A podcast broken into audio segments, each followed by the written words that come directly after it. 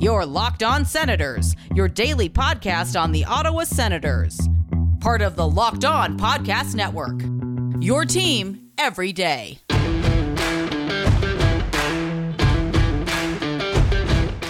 I'm Tim Stützle, and you're listening to the Locked On Senators podcast.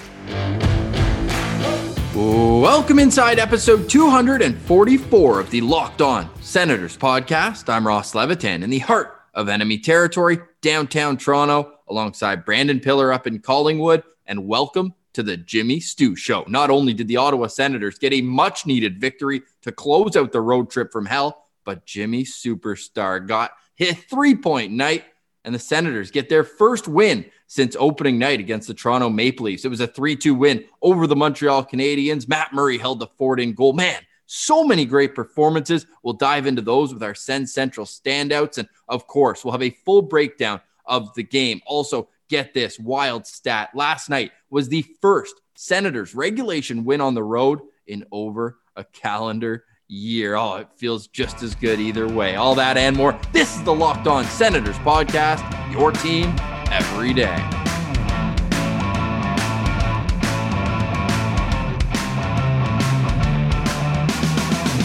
Today is Friday, February 5th, and Pilsy, we're going to get to Timmy Superstar, but we've been hard on Matt Murray. What can you say about the Tendies' performance last night? What a game hashtag goalie friendly show. So you know we're going to show some love right off the bat when a goalie does what Matt Murray did last night. And I tweeted it out. This was a classic scenario where the Senators needed Matt Murray to steal them a game here. They needed their goalie to be one of the best players on the ice, and he did that. And they barely hung on to this win. But a 3 2 win up against the division leading Montreal Canadiens is one hell of a way to end a road trip.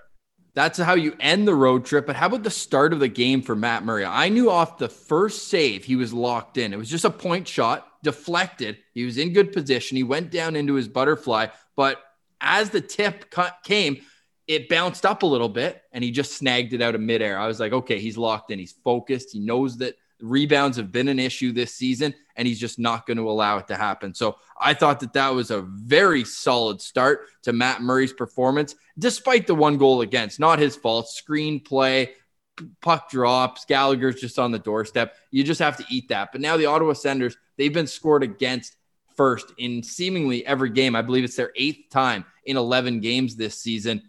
How were they able to bounce back? And I'm opening the door here for some Timmy talk.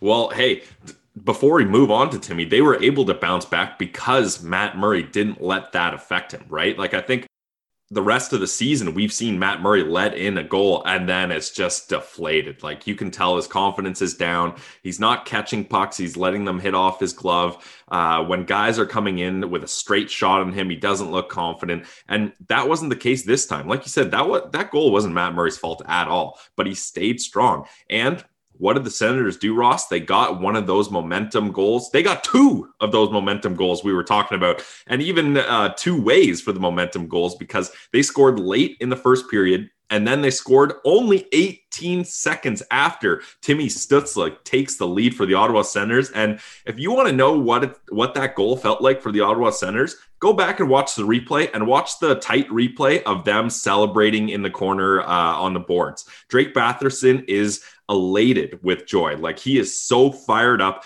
Timmy Stützle's feeling good. And they finally, you can tell like the the energy around them is there. They're like, we got the lead, boys. The the period's over. We're going into the second period up 2-1. Like that is a massive boost for these guys. And it doesn't happen without the play of Timmy Stützle. He starts that first play, that first goal to um, for Chabot's goal, gets it to Tierney, a nice hard pass to start the breakout. Tierney gets it to Chabot. Chabot does exactly what we want Chabot to do. He realizes there's an opportunity to join the rush, and he gets in right in stride, gets the puck, and fires it on net and beats Carey Price. I love that. Then Timmy Stützle is on the power play, top power play unit, may I remind you. Nice move by DJ Smith there. Gets the feed from Batherson. Makes no mistake. Like that is that's a fine-tuned machine by the Ottawa Senators there in that final minute of the first period. Yeah, and you mentioned it two sides of a momentum shifter, and they carried it into the second period, I thought as well. But with Timmy Superstar, this guy has arrived. Not only the three points, but the confidence at the first power play unit. What's he doing out there? Beaver tapping. He's like, give me the puck right now, even towards the end of the game. Some rookies maybe a little timid, but no, he wants the puck on his stick because he knows he can make something happen. We're going to touch more on Stützle, on Murray, and the rest of the Sens Central standouts because there was a few. But man, we got to talk about the coaching decisions because DJ Smith was reluctant to put the kids in the lineup. And you're like, oh no, is this another Guy Boucher situation? But as is his word from before the season when he was getting everyone fired up about how there's going to be more rookies on this team than any other, he adds Brannstrom in. Not only does he add him in, Brannstrom played some shifts on the PK. And you're like, wow, okay, DJ Smith's really starting to trust these younger kids. What can you say about DJ putting these adjustments into action? I think a lot of people gave uh, DJ Smith a hard time. Like I said it before, you got to remember these first 10 games are basically like preseason, right? So, and he, when he was hired, the whole premise was uh, Pierre Dorion saying, This is a guy that's going to help develop our young guys. We can't have another, and he didn't name him, but basically said, We can't have another Guy Boucher scenario where all these veterans are playing all the time. We need a guy who's going to work with the kids. And DJ Smith, you got to credit him. He did it slowly in the way that he thought would work best, even though it blew up in his face. Let's be totally honest there. But he didn't want to just trot the kids out there and then say, ah, see, I trotted the kids out there and we lost 10 1. What do you want me to do? He tried to make it work. He slowly built up their confidence. He showed them uh, times where they needed to be better, more responsible, and they've worked on that. And Timmy Stützle has gained confidence. They're starting to get their legs under them. Um, inserting Eric Brannstrom into the lineup looks like an amazing move. Getting Zub playing regularly looks amazing. Getting Coburn and Paquette out of the lineup was a great idea. Shifting Stepan basically all the way down the lineup was another great idea. Just left, right, and center. DJ Smith, really, I would say this lineup tonight was a perfect utilization, other than, and we can get into it later, but Galchenyuk not getting any power play time was a little bit surprising for me. But other than that, I would say he utilized this lineup and the tools at his disposal perfectly. Yeah, interesting. Galchenyuk, the only player on the Senators playing under 10 minutes. He played 759, two shots on goal, and both of those shots were what you like to see, where it's on the rush, get pucks on net. And I thought he got a lot of uh, heat on both of them. Like he, he, he Price had a hard time handling both. Yep. Yeah, no doubt. So I thought that that would be deserving of a little more opportunity. But Galchenyuk, I mean, we're not privy to what's going on in practice and if he's not dominating out there or or what the case may be. But that was a bit of a head scratcher. But when you have the top three lines going the way that Ottawa's were, I don't know what kind of moves you really expect a coach to make. Like Connor Brown, he's been buzzing a few games this year, but he really came into his own last night. You know that he's going to be great on the penalty kill. And that entire PK unit was just awesome. Like, not only Brannstrom playing 46 seconds and getting that shot block, on the PK, but didn't you find they were just more aggressive in general, not letting them get set up? And when you got the Weber bomb back there, you have to cover the point in a hurry against Montreal. And I thought Ottawa did an outstanding job of not letting Montreal get set up on the man advantage. Even the five on three, I thought Austin Watson did a great job really getting out to the point and creating a turnover and getting the puck down the ice. Yeah, absolutely. You got to cr- credit the penalty killing units here for sure. And one thing I've noticed, instead of just um, having kind of a box setup where you collapse towards the net, which they were doing at the start of the season, that clearly wasn't working. They've kind of shifted to a new design where they have two guys at the hash mark, so like the two corners of your regular penalty killing box. But then the other guys that are closer to the defenseman are kind of spread spread out one in front of the other. So it's kind of like a straight line towards those two defenders in front of the net. And I think that just allows them to break up the cross ice passes. It makes it more difficult to move that puck around and to have guys get shifted out of position with puck movement. So I think they did a good job there. One thing you talked about the point shots the Sens were pretty damn lucky in that scenario because Jeff Petry wired one off the crossbar from the point, and Shea Weber had one of his shots tipped and deflected off the post too. So they got lucky as well on the PK, which is something they deserve. They've earned that luck to go in their way. So I'm glad that helped out.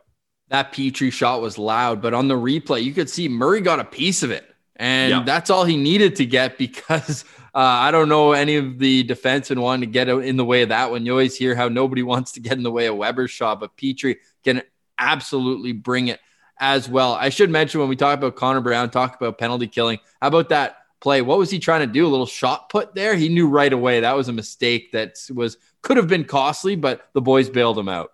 Big time the boys bailed him out there. And yeah that's that's one of those mistakes where as soon as that puck is in his hand he's just like that's just instinct right? His brain is just like get the puck out get the puck out get the puck out. And then it's in his hand he's like hey i'll just throw it.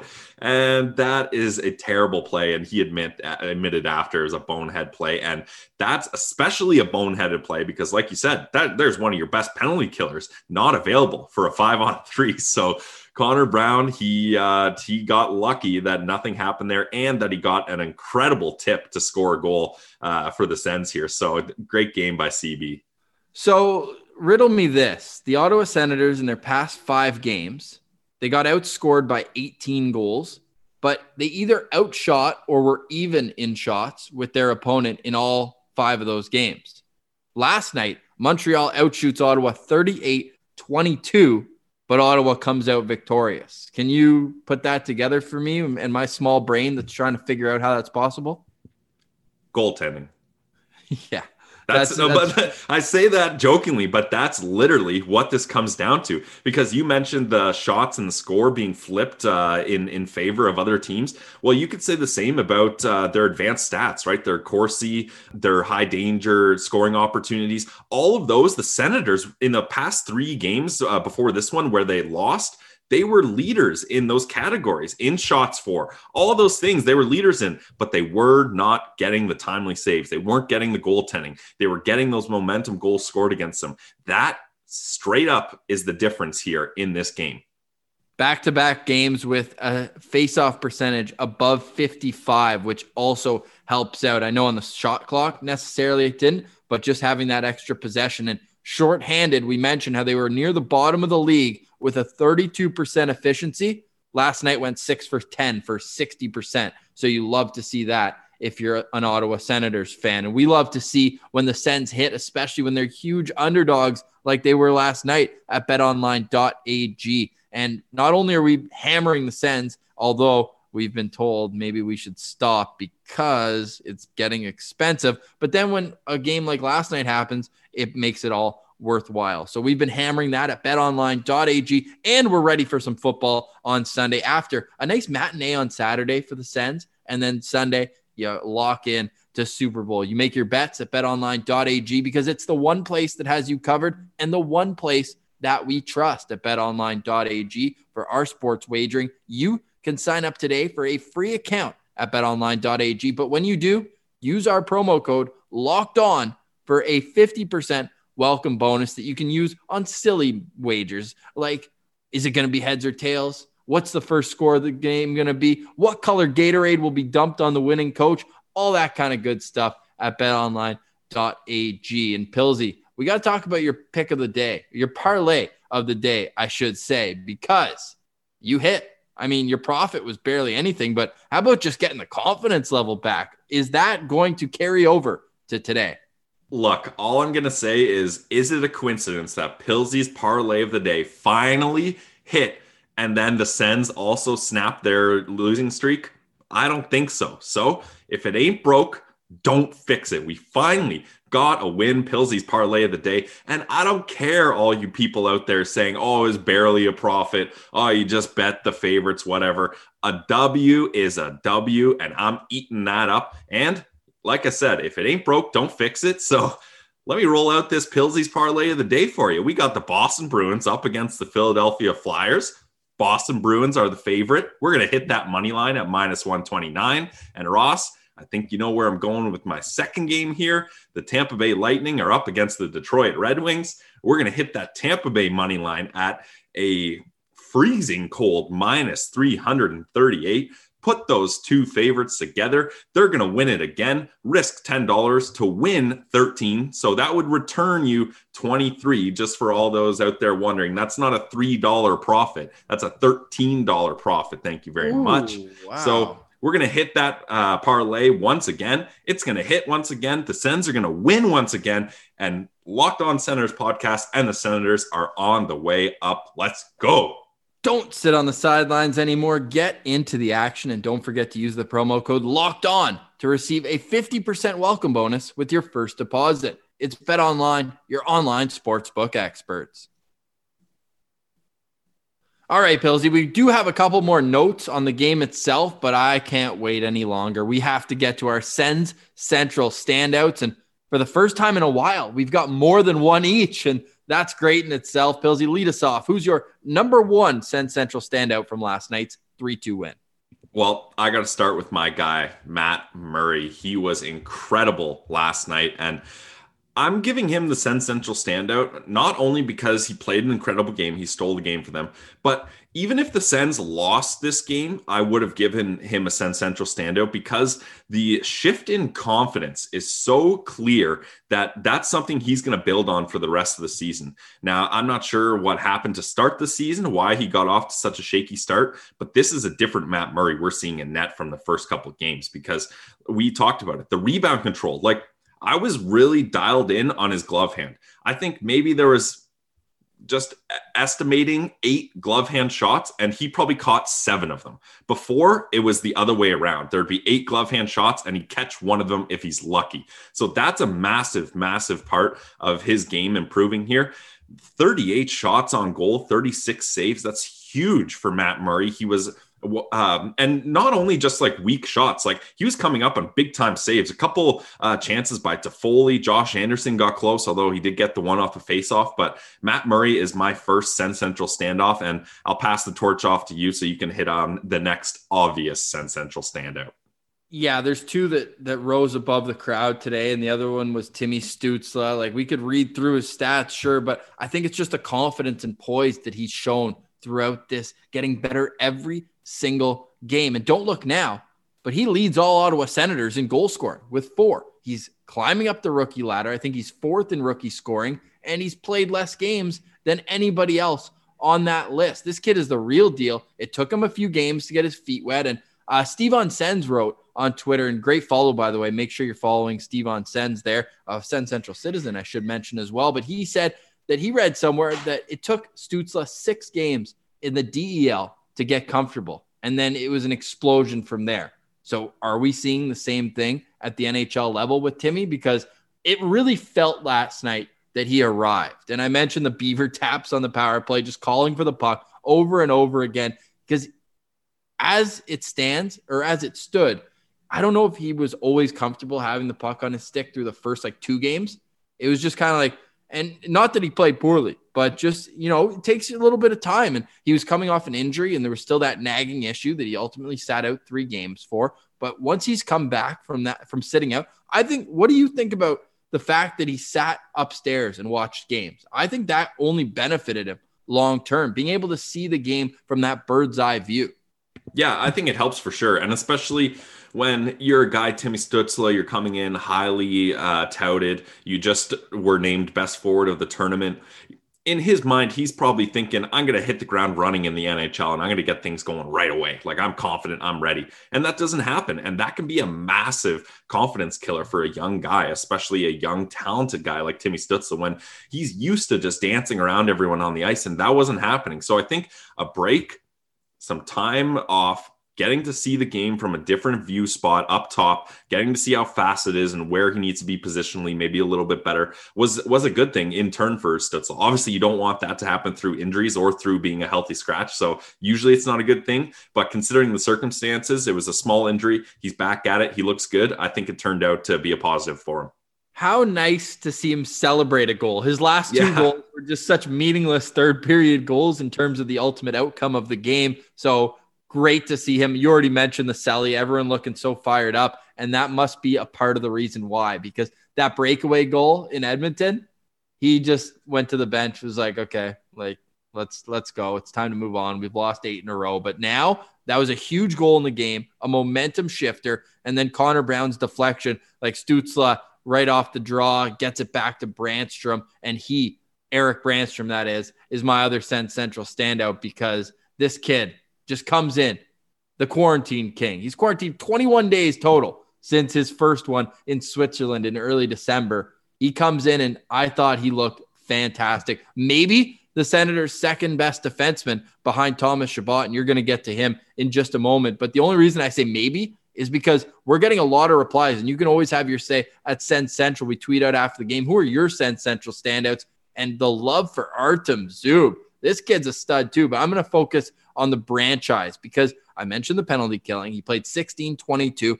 I can almost guarantee that he's going to play more than that in Saturday's matinee. Do you think that he has done enough to gain DJ Smith's trust to the point that he is going to be a regular in this lineup for the rest of the season?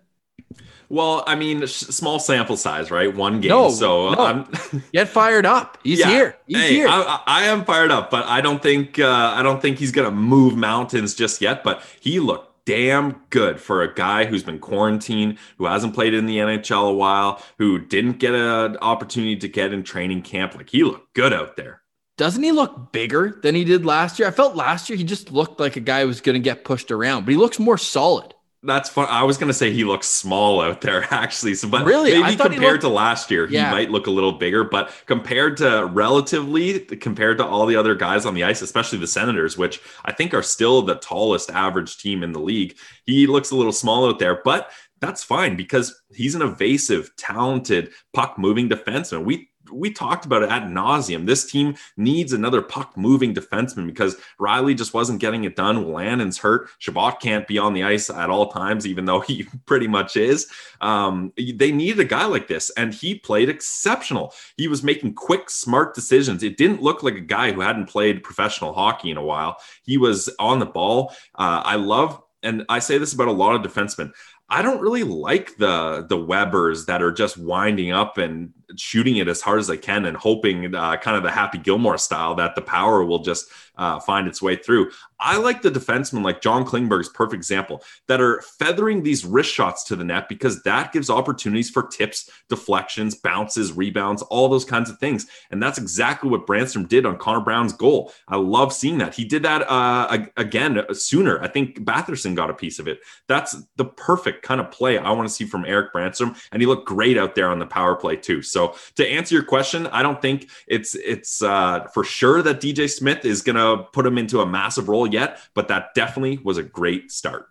Absolutely. Something else I noticed about Brannstrom playing 16-22 is that Mike Reilly, who had led this team in ice time for the games when Chabot was out, played the least of any defenseman all of That's a sudden. Nice. So 15-44. I thought he was okay though. Like he, he was breaking the puck out just fine. And I think that when Mike Reilly's playing 15 minutes, he's much more effective than when he's playing 22. Just calms his game down a little bit. You don't have to do too much. And hey, he still relied on on the PK. Like only uh, Erik Gudbranson played more PK time. Sorry, and Zaitsev. So there's that's the first pair. And then Mike Reilly playing almost three minutes shorthanded. So, and we've already lauded the work of the PK. Uh, Artem Zub was the other defenseman who got a lot of time shorthanded. So, you know what? Just great work all around by the D-core last night, but specifically your second Sens Central standout yeah, before I get to my guy, I just want to kind of echo your statements. I did think Reilly played a better game, and we've talked about it this whole time leading up to the season.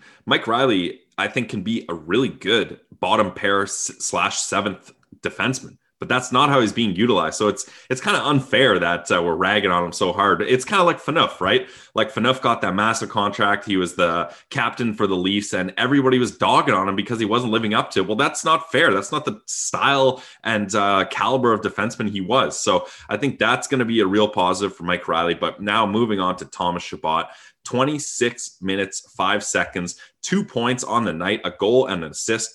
I already talked about it with that goal. Joining the rush, Chabot needs to have those moments where he can make a quick split decision and say, I have a good chance to create some offense off this rush. Sure, it may leave uh, the defense behind me a little weak, a little suspect, but that's fine because I'm a player that's skilled enough to do that. And my team needs me to do that if we're going to generate offense. So I thought Chabot played an excellent game. He looks great out there on the power play, moving the puck around. And how about six hits from Chabot? That's something you usually don't see. So Thomas Chabot is back and he is feeling it.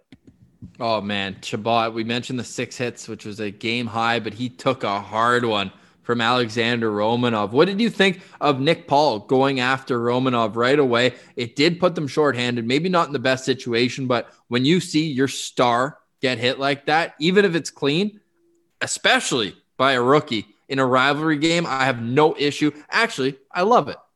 Nice. Yeah, I think there, there's a couple things to break down, and I, I'm glad you brought that up because first off, it is a quick snap play. It's not like most big hits where, like, usually most big hits, like the bench is yelling, like, "Hey, Chabot, keep your head up! Like he's coming, he's coming!" And they'll try to like notify you at least because you can see it. But that was a quick hit. He had his head down right near the net, and I think if this was anyone other than three guys, Chabot, Tkachuk, or Timmy Stützle, I don't think I would like that play by Nick Paul because that was a clean excellent hockey hit. You like you can be biased as a Sens fan, but that was a great hit.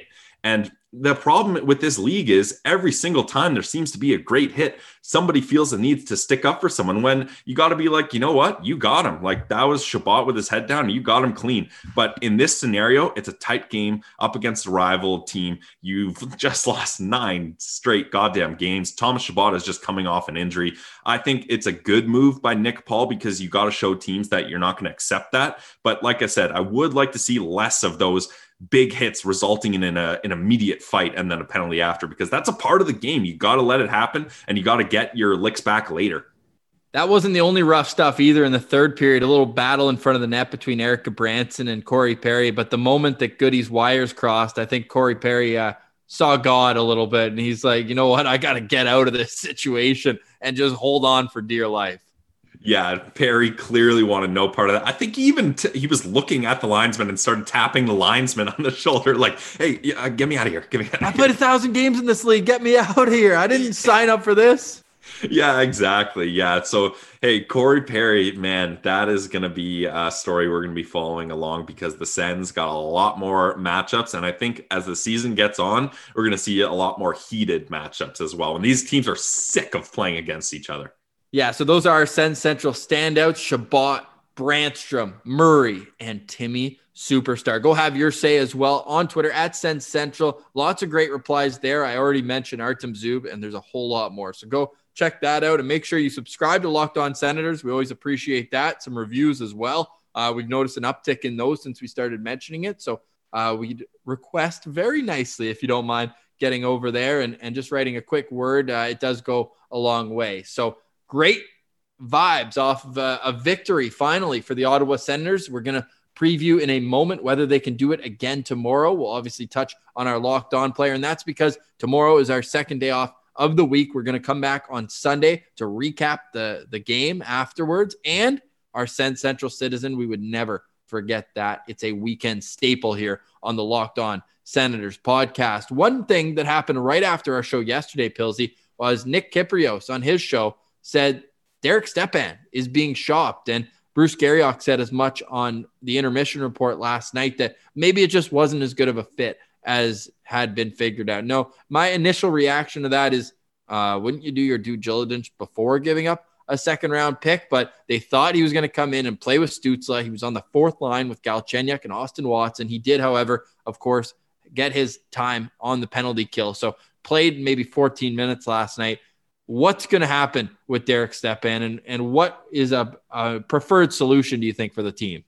Yeah, I don't really know what's going to happen with Stepan here because it's tough. Like a second round pick, sure, the Sens had a bunch of them and they they flex that uh, that weight and uh, their their assets, but that's still a massive trade to get Derek Stepan. And I think the Senators, they kind of banked on a lot of bounce back seasons from the guys they acquired, right? Like you look at Matt Murray is the best example. He had the worst season of his career last year, and they gave him a fat contract and traded yet again another second round pick. Derek Stepan, worst year of his entire career big trade to try to get him in to bounce back. I would say even Goody and uh, Watson didn't have great years before, and they scooped him up hoping for a bounce back season. So that's something we got to be weary of here with Pierre Dorion. But with Stepan, and I think Bruce Garrioch said it as well. A big part of this is he just had a, a new child with his family. He's not going to be able to see them at all because they're in the States and he's in Canada. If they wanted to bring him up, it'd be one hell of a quarantine. You got young kids, that's tough. So I think that's that's a bigger mental strain than people realize. And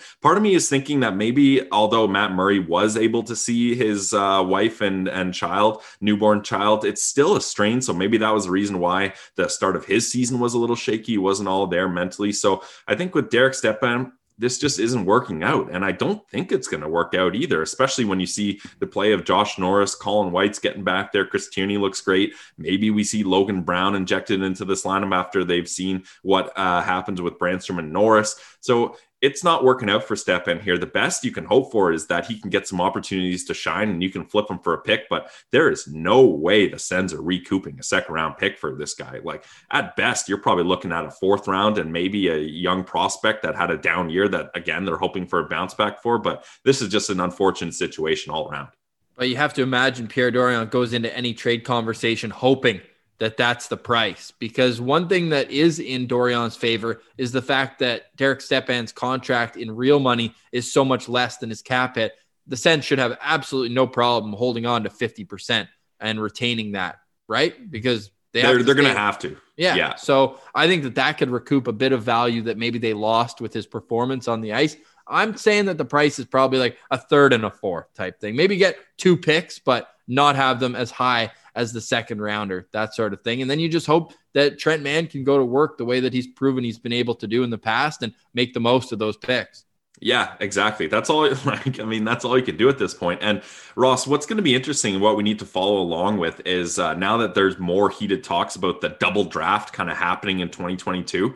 How much more valuable are the 2021 draft picks going to be than 2022 draft picks, right? Because sure you're you're saying you got an extra year of uh, age of guys that are available and uh, eligible for that 2022 draft but there's no extra time to see development and stuff so all the good players are going to be scooped up in that first draft leaving those uh, second uh, draft picks kind of less valuable don't you think yeah, there's a lot to figure out when it comes to the draft and whether there's going to be two in the same year and in a couple years from now or whatnot. But one, uh, our friend of the show, uh, Tony Ferrari, he had uh, Will Scouch, another guest from this show, on his Dobber Draftcast. I'd recommend going to listen to that. There's a, a very good idea within, and we'll give you some time and and uh, not mow their lawn and go listen to that, and then we'll break that down next week because I thought it was a really fantastic idea to help scouting in this time where it's as difficult as ever. It's also difficult because a lot of body shops are closed if you need something with your car. And that's why rockauto.com is now more valuable than ever. It's a family business that serves auto parts to customers,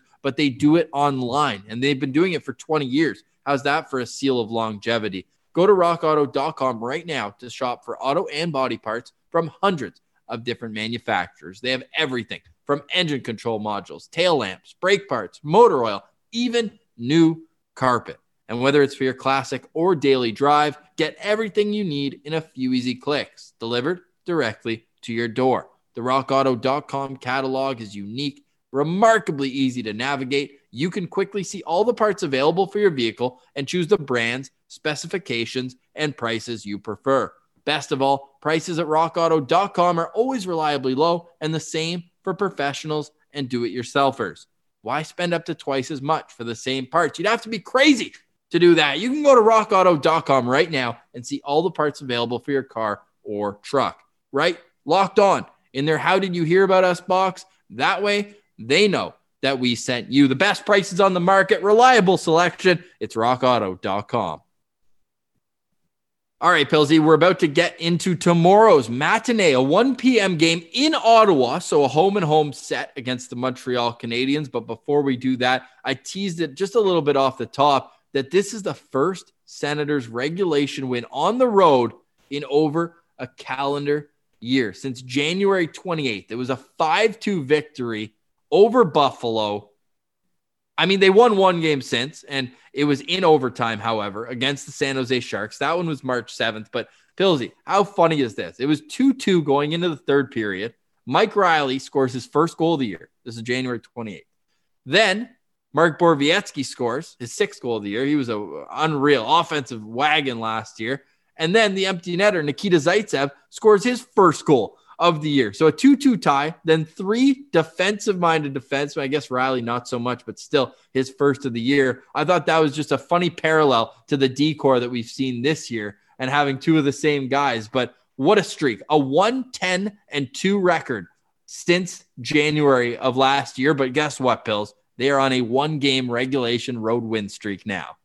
Yep, the win streak starts now, and we don't have to talk about losing streaks. And that's that's probably gonna be a record for a long time. Like what what was the exact stat? A full calendar year before a road win in regulation. In regulation, yeah, January twenty eighth, twenty twenty, and now it's February fourth. They get back into the regulation. Yeah, that's going to be a stat that uh, hangs in the rafters. Like you can't you can't erase the history books on that one. So uh, good. Uh, all publicity is good publicity, right?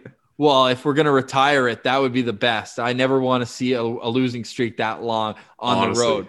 But that's where you know you, that's I believe why they in part brought in all these veterans. You can't get the matchups you want on the road as easily. But the good news for Ottawa, they start a three game homestand tomorrow. They play Montreal, then two against the Edmonton Oilers. Some revenge on deck, please, after a pair of tough losses where they allowed 12 goals in two games against the Edmonton Oilers. But let's focus on tomorrow's opponent, the Montreal Canadiens. Who are you looking out for? It was Tyler Toffoli last game for you, and he did absolutely nothing to, to scare you. Is that almost more worrisome? You think he's ready to explode tomorrow, or does he only play well against the Canucks? Yeah, I think he only plays well against the Canucks, but hey, he does have a little chip on his shoulder with the Sens too, right? Like that's a team that uh, he was interested in signing, and things went a different way. So maybe he's got some some intensity there. But my lookout player is going to be Corey Perry. We saw a little bit of Corey Perry with Goody at the end there. Corey Perry is not a fighter. That's very obvious. But what he is going to do is he's going to continue to get under the skin of these defensemen. So I'm going to be keeping a close eye on him,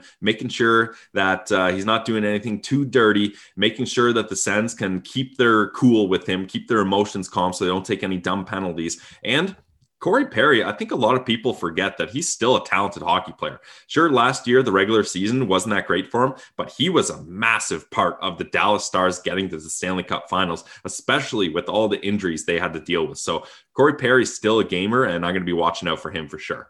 I wish I could say the entire top line because I thought they were all fantastic for Montreal last game, Danault, Gallagher, and Tatar. But I'm going to focus on Thomas Tatar. Not only was he on the ice for 28 shots four at even strength last game at five on five. He was only on for eight against, which was the top uh, Corsi number in the entire game. But I look at Tatar as a guy who, much like Corey Perry, had a downturn in his career, although Tatar at a much younger age.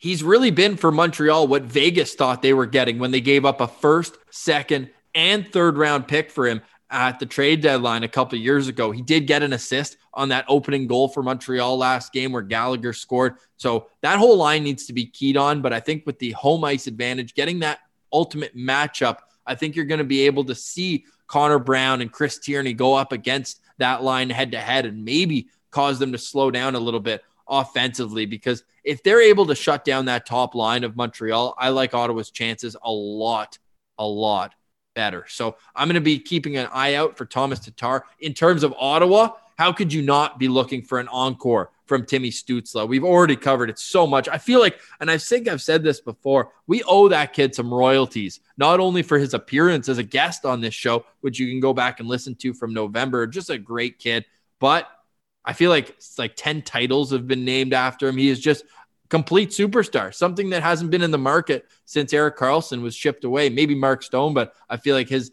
his stock has really blown up since leaving Ottawa. Maybe just the extra visibility, but what we're seeing is the start of an unbelievable career. I just can't see how we're jinxing it or anything. He just has so many intangibles that you love to see. His skill speaks for itself, but I want to see him now string. He has goals in three straight games. He's got four, sorry, five points in those three games as well. Can he keep this rolling in against Montreal on home ice? So I hope the answer is yes. And you know what? I'm pretty confident that it will be as well.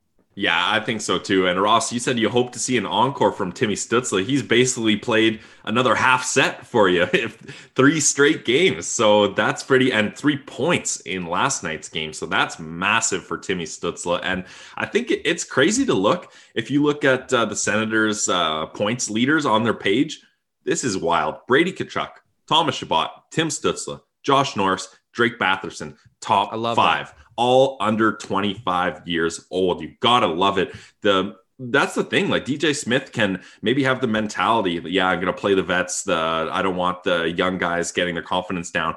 But eventually, you can't avoid it when these guys, night in and night out, are your best players. And Pilsy, if you sort rookie scoring leaders by points per game and you just pump it up to a minimum of three games played. So if you're like just one game, get them out of there. The Senators have three players in the top 10 for rookie scoring. Tim Stützle at 0.75 points per game. Artem Zub with two and three. So he's got a 0.67. And then Josh Norris still holding steady with six points in 11 games. He is in eighth place on that list. Funny to see Pius Suter there as well, the former invitee to Sens training camp. He's had a great start with Chicago. But Pilsy, we haven't had your. I'm locked on to Tim Stützle. And how about you tomorrow? Well, news coming down on the wire. This is great for uh, my locked on player. Derek Stepan has been going through a lot of stuff with the Ottawa Senators. So, what do you do when you're going through some struggles? Let's switch up that number. Breaking news Derek Stepan switching from number 15 to number 21. He's trying to get some more confidence in here. 15's not working out for him, so he's going to switch to 21. And here's the thing I'm locked on Derek Stepan because all eyes are on him now. This was a the, the final kind of veteran piece you thought would bolster your lineup. You paid a hefty price for him. It's really not working out for him. You can't find anywhere to put him. He's not scoring in, in good opportunities. His faceoffs are only okay. So I want to see Derek Stepan turn it around because if he wants to get traded, he's going to have to pull pull his socks up and pull some of the weight himself to make himself a more valuable asset to be traded for. So you, because the Senators aren't going to trade him away for a fifth round pick or something, they need to recoup some of that asset. So I'm going to be locked on to Derek Stepan to see how he's going to convince the Ottawa Senators either that they should keep him or that he's going to convince the other 30 teams in the league that they should make a trade for him. Is he blaming his start on the number 15? he might be, honestly. Like I, I am just so confused. And I mean Logan Brown's not on the Sens active roster, so number 21 like not really needed right now as much as fans want to see him get in the lineup. The corresponding move though, his number with Ottawa, Logan Brown that is, will now be number 27. And uh who was it here? I believe it was Ken Warren, yeah, who pointed out that Daryl Sittler had some pretty good numbers wearing number 27 at center. I think that's a, a pump the brakes situation for Logan Brown, comparing him to Daryl Sittler. But uh, yeah, so there's the news today. Derek Stepan changing to number 21. I guess just for a confidence thing. Like, I don't know. This seems like it's kind of out of left field. One day the the parties want to move on from each other. The next day he's changing his number. Huh? Yeah, it is weird. I don't I don't really understand it to be honest. And I'm not like I'm not one of those guys that obsesses over the numbers like you do, but I hey, you got to try something. You know, some guys they change the color on their their tape, they change what door they walk into in the arena. Like I don't know, there's lots of weird superstitions that uh the guys have to do and who knows, maybe number 21 lights it up for the Sens. We'll see. Hey, we'll see tomorrow. And you are locked on Derek Stepan. I'm locked on Tim Stützle. Pilsy, what's your key to a victory in tomorrow's game? My key to a victory in tomorrow's game, and the Senators, although they did get a victory, they did not follow my key to a victory last time, and that was play a full 60. That third period was atrocious, and Matt Murray stole the game for them. My key is going to be helping out Matt Murray. You got to clear that crease. Like the first goal only goes in, and I'm not blaming Stepan, and I forget uh, who the defenseman was in front for the first goal because that was a lucky bounce and Gallagher's right in position, so not much you can do there. But there's been a lot of goals scored on the Ottawa Senators by guys getting those garbage goals right in the crease. Now that Matt Murray has his confidence, he's got his mojo back. Don't let these crappy little garbage goals ruin it. So I want to see the defenseman being tenacious in that slot. Like give. T- Pierre Dorion praised how good of a cross checker Erik Gudbranson is. Cross check some guys, get he him out of the crease. A, he had a good one last night, actually. I, I smiled when I saw it. That's what I want to see. That's what I love to see. Make those guys hesitant to get in there, especially Montreal. When you got guys like Brendan Gallagher that are uh, more than willing to get in the dirty areas, you got to make a clear message that any puck that drops within a two, three foot radius of Matt Murray, we're going to be the ones that are getting that puck. Matt Murray's going to smother it or we're going to clear it. You're not going to have a chance and you're going to have some bruises on your back when the game's done as well. My key, and I like that one as well because the second half, again, there's that little bit more animosity that happens naturally once you play the same team a couple times. Like you don't think the boys are going to be looking out for uh, Alexander Romanov tomorrow for for that yep. big hit he put on Thomas Chabot. Like the game within the game will be evident. Last night, surprisingly, the Ottawa Senators out hit for one of the first times in the season. And usually the comeback to that for people who don't like using hits as a stat is, oh, well, the other team had the puck all the time. Well, the Habs outshot Ottawa by 16 shots and also out hit them. So I'd like to see Ottawa a bit of pushback in that department. And uh, just some funny tweets coming in. We we tweeted out the Stepan number change, and uh, Kachuk me daddy, great handle by the way, said the number 15 should be retired in Ottawa anyways. 50 in 06, 50 in 07 for Dany Heatley, but Zack Smith wearing that number for 10 years might have something to say about that afterwards. My key, however, is getting the power play going. We saw some better puck movement on it. We, we we're getting there. If you're Ottawa, they got the one goal on the power play. Stützle at the end of the period. Let's see that roll in to another situation because that they've alternated games. They had one power play goal, then 0 for 5, then two power play goals, then 0 for 5, then one power play goal. So let's try to get two power play goals in back to back games for the first time this season. If you can get special teams going, it's going to be in a very important piece to getting this win back on track. Like they're only seven games, seven points rather, out of a playoff spot with games in hand. So is that a little bit too much confidence? Maybe. But when all the points stay in the division, you can catch up in a hurry as long as you're getting points on a nightly consistent basis. So that is my number one move is get the power play going and play with the lead. How much fun was that in the last 40 minutes of the game? Having a 3 1 lead, ultimately, yeah, 3 2, got a little tense there at the end but it just eases so much of the stress. And I'd imagine for the young players as well, you don't have to grip the stick as tight, and it just helps out all over the place. Speaking of help, let's move on to the little news and notes segment. We've got UND coming up with back to back games. The Nodak sends, they've been off for a little while. Great highlight reel, though. Uh, a, a, clip that uh, Brad Sloshman, who's been a guest on this show, he had uh, on Jake Sanderson, just absolutely dominating offensive zone possession. But it's going to be a while before the trio of Nodak Sens defensemen make the jump. And that's why you got to fill out that Belleville roster. By the way, we have a rumor we'll share with you about Belleville coming up soon, but they've signed an old friend, Pilsy, an Olympian, if I may say. Yep, you got to get the Olympians in the lineup. Artem, Artem Zub showing you why. And hey, Cody Goloubef, I thought was a great part of this Belleville Center squad. He even played in the NHL for quite a bit. Uh, so he was great in Belleville, though. Yeah, yeah, that's that's what I mean. He was great for Belleville. And side note, he did play in the NHL. um, but 24 games, dude. Yeah, yeah, quite a bit. That those are Yikes. some lean times. Um, but I think this is the kind of guy they need. Like they just traded away Lajoie and Yarosh and didn't get any defensemen in return. It's looking like Erik Brännström is not going to be a part of your Belleville Senators. And that's a massive hole. Like you're looking at Olle Alsing and Lassi Thomson as your top pair defenseman in Belleville. And that's not going to cut it when you've got a team that's uh, got so much – potential and had such a good chance last season. You got to give these guys a little more support. So I like the move bringing in Cody Goloubef. The only thing the Sens got to do now, and this isn't related to the back end, but they got to get Darren Archibald back there in Belleville. Although I think he's off in in Russia or Sweden, so that's too bad. Hey, maybe he's just a stolen stick away from getting back to the AHL. yeah, too bad Jordan Murray couldn't come back. We'll give you three free sticks, Jordan Murray. Yeah. Marian yeah. Gaborik sticks. We've got a couple extras. You like those? 100%. That's too much. Too much. All of the free sticks for Jordan Murray if he does want to come back and help out this D-core. Hey, speaking of Belleville, JP O'Connor, a color commentator with the Laval Rocket. So basically, the situation with Belleville and Toronto, they're waiting for the Ontario government to decide that they're able to play. But JP O'Connor yesterday saying that expect to see Belleville in Montreal for a set against the Laval Rocket beginning February 13th, which is just a week away. That's next Saturday. So we'll keep our eyes peeled on that. No show tomorrow. Maybe some more information coming up on that as soon as Sunday's show, but you know that we are locked on the Ottawa and Belleville Senators. So we'll be all over that story as it unfolds. One other note, yeah, Jason Spezza hat trick last night, sick third goal, whatever. Leafs won, who cares? Uh, this is not a Leafs show, but yeah, had to get that in there because Pilsy, that Spezza third goal, it was reminiscent of some some nice ones he had in Ottawa.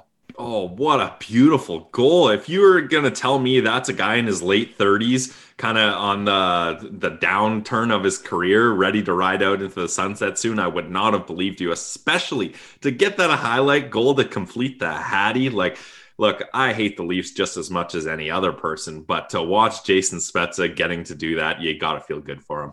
Yeah, the Spez dispenser. And now I guess they're calling him vintage, but you remember the vintage, vintage version of Jason Spezza when he was dominating the Toronto Maple Leafs game in and game out. Hope you enjoyed today's show. Great to recap a victory for Brandon Pillar. I'm Ross Levitan. We'll be back on Sunday. This has been the Locked On Senators podcast, your team every day.